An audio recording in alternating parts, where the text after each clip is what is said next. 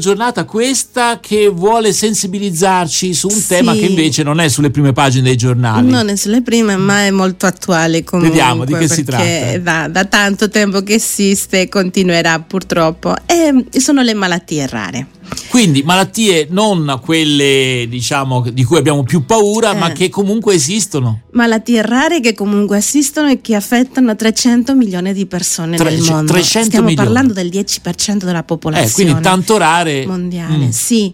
Sono rare perché sono difficili da, da diagnosticare, diagnosticare sì. e an- alcune anche perché non hanno proprio diagnosi, sono orfane di diagnosi, si mm. parla di questa cosa. E quindi anche le terapie e praticamente... Le... È una vita molto complicata per queste persone perché sono veramente invalidanti, multisistemiche, nel, nel senso che in, affettano a diversi sistemi del nostro corpo e, e si prendono la vita piano piano. Parlano di una bestia che va mangiando piano piano la vita dentro di una persona e, ed è un Più, più frequente di quello che noi ci possiamo eh, certo. credere, anche perché inizia in modo molto futile, a volte con un dolore subdolo. al ginocchio, subdolo, grazie, subdolo, eh, a volte con un dolore al ginocchio, a volte con un male di testa che persiste nel tempo e che realmente dopo diventa invalidante. Non, non lo dico per spaventare le persone, no. ma per sensibilizzare, perché appunto questa giornata è il ventotto febbraio, mi sono adelantata un pochettino, ah, però sì. lo, Lo vedevo così importante mm. che ehm, non dovevo passare questa occasione per poter parlare, anche perché ti devo dire, ho ascoltato una testimonianza mm-hmm. di mh, Deborah Capanna, che è mh, la direttrice di un'associazione che appunto eh, si occupa di aiutare le persone con queste malattie rare. E lei l'ha sofferto del, per primis e, e ci parla di... di questa situazione in prima persona. Eh, chi lo vuole ascoltare, poi possiamo anche lasciare un link eh, nel, nella descrizione del podcast. Ehm, e parla di questa bestia che le ha mangiato a ventotto anni, ha iniziato eh, in un modo molto molto semplice, che lei pensava di aver dato una ginocchiata a qualche parte e eh, questo ginocchio poi piano piano dice che si è appresso i polmoni, i reni, il Che malattia era nel, nel caso non suo? ha nome no, non, c'è non ha nome. nome Infatti lei è andata anche nell'estero ad ospedali in cui ehm, potevano aiutarla. ehm, lei ha notato una grande differenza tra quello che ha trovato all'estero e, e quello che ha trovato da noi mm-hmm.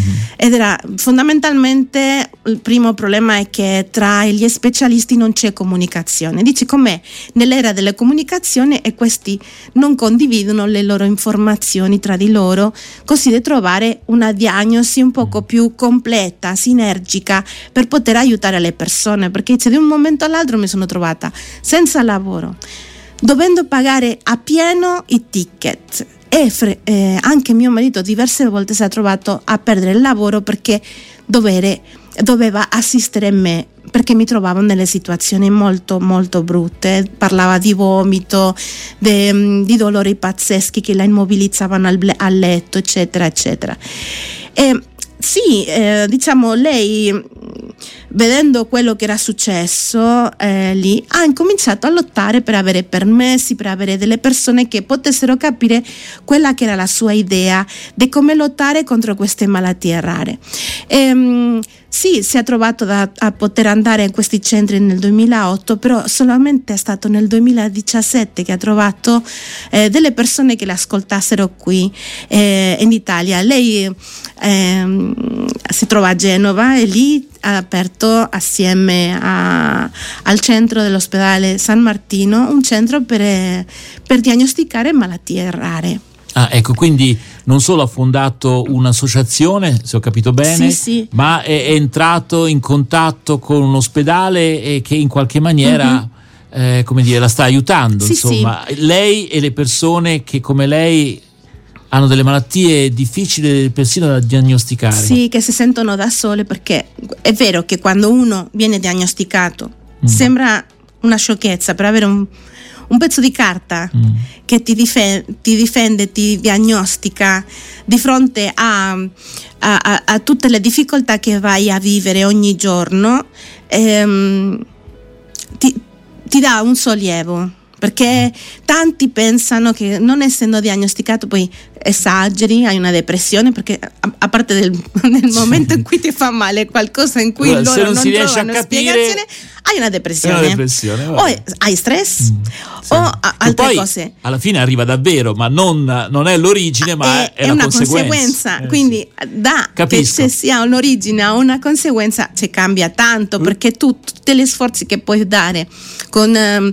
terapie, mh, medicamenti o, o altro non servono che a palliare, non a risolvere sì, il problema. Sì. Mm. E quindi mh, mi risultava molto importante, anche perché ultimamente, non so se è stata una questione mia personale, però vedo tante persone invalide per la strada, diversamente abili, come mm.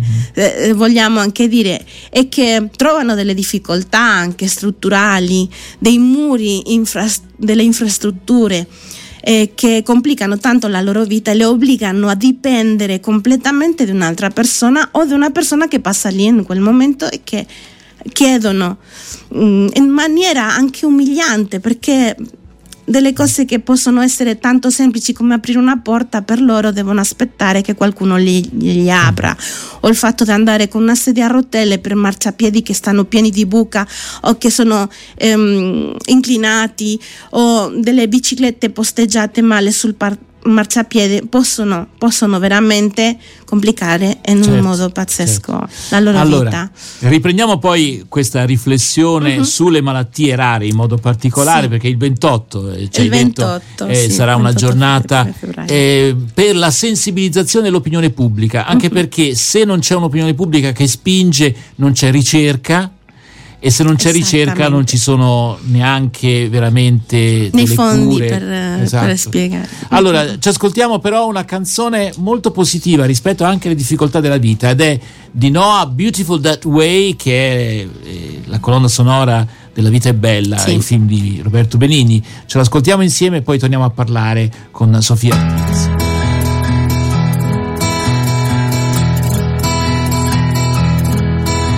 Smile without a reason why, love as if you were a child, smile no matter what they tell you, don't listen to a word they say, 'cause life is beautiful that way. Tears, a tidal wave of tears, light that slowly disappears. Wait before you close the curtain, there's still another game to play, and life is beautiful that way.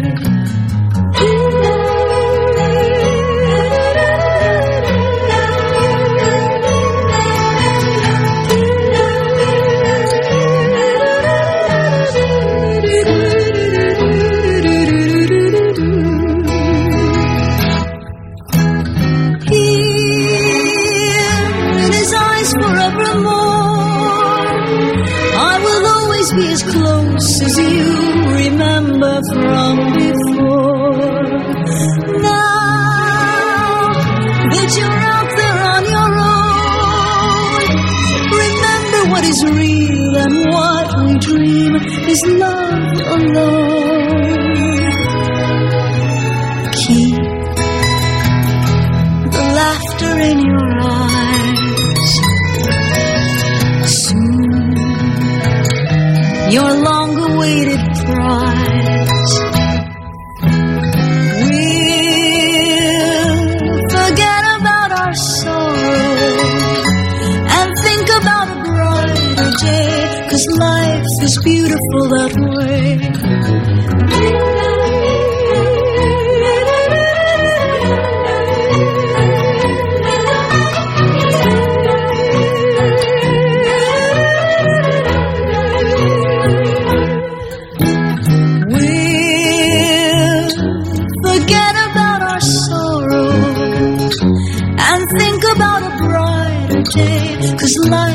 beautiful that way.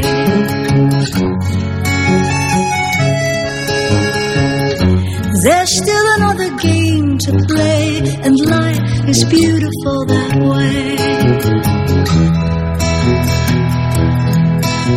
Beautiful that way, there's still another game to play, c'è ancora un altro gioco da fare, eh? Sì. Bellissimo film e anche una bella canzone che è un inno alla vita, un e alla resilienza, alla... possiamo dire. Sì, sì, eh? Certamente. Mm. Eh, l'ho scelta anche perché appunto questa ragazza Deborah Capanna parlava di, di non lasciare vincere la malattia, quella bestia. Diceva di essere coraggiosi e uscire a vivere la vita e viverla pienamente, perché c'è tanto da dare nonostante tutte le frustrazioni e gli impedimenti che si possano avere. Ecco, questo è un messaggio che giunge da una donna che non ha, eh, come dire, non è guarita, no, diciamo, certamente, in senso tecnico, no? Eh. Però non si fa vincere dalla malattia. Mi sembra un bel messaggio questo. Sì, eh? Nonostante ci siano giornate, come diceva, non, po- di po- non potersi muovere dal letto, di dire a quella bestia, dice, cosa ti ne vuoi prendere oggi della mia vita, del mio corpo, cosa, cosa ne resta che tu prenda, mm. diceva con tanta rabbia. Ehm, però nonostante quello, la voglia di vivere, la voglia di affrontare la vita, di di ringraziare per ogni singolo giorno che noi abbiamo, lei lo diceva con tanta forza, anche tanto coraggio, veramente una grande donna per me.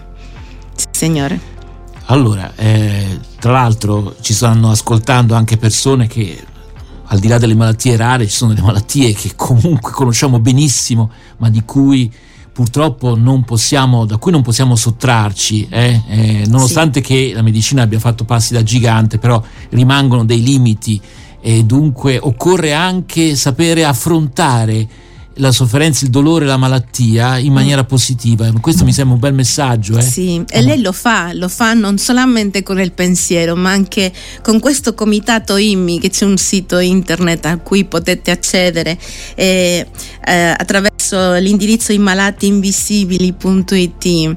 malatiinvisibili punto it I malati, ah, invisibili. I malati invisibili. Sì, in cui sono andate a sbirciare, è veramente facile, veramente ehm, completo, perché appunto ci sono de- degli articoli, ci sono dei documenti, ci sono dei video di, di testimonianze che aiutano a, al malato a trovare risposte effettive ehm, su, su quello che può essere il, il loro vivere di ogni giorno, documenti che, burocratici, che ci aiutano ad avere accessibilità ad aiuti effettivi monetari, o anche a, a specialisti onlus che fanno delle terapie che possono aiutare a, a, a dare una facilità alla, alla vita complicata che già hanno. Bene Sofia, grazie anche per questo messaggio importante, vale per le persone che hanno difficoltà nella salute, ma io direi che insomma le difficoltà nella vita sono tante, sì.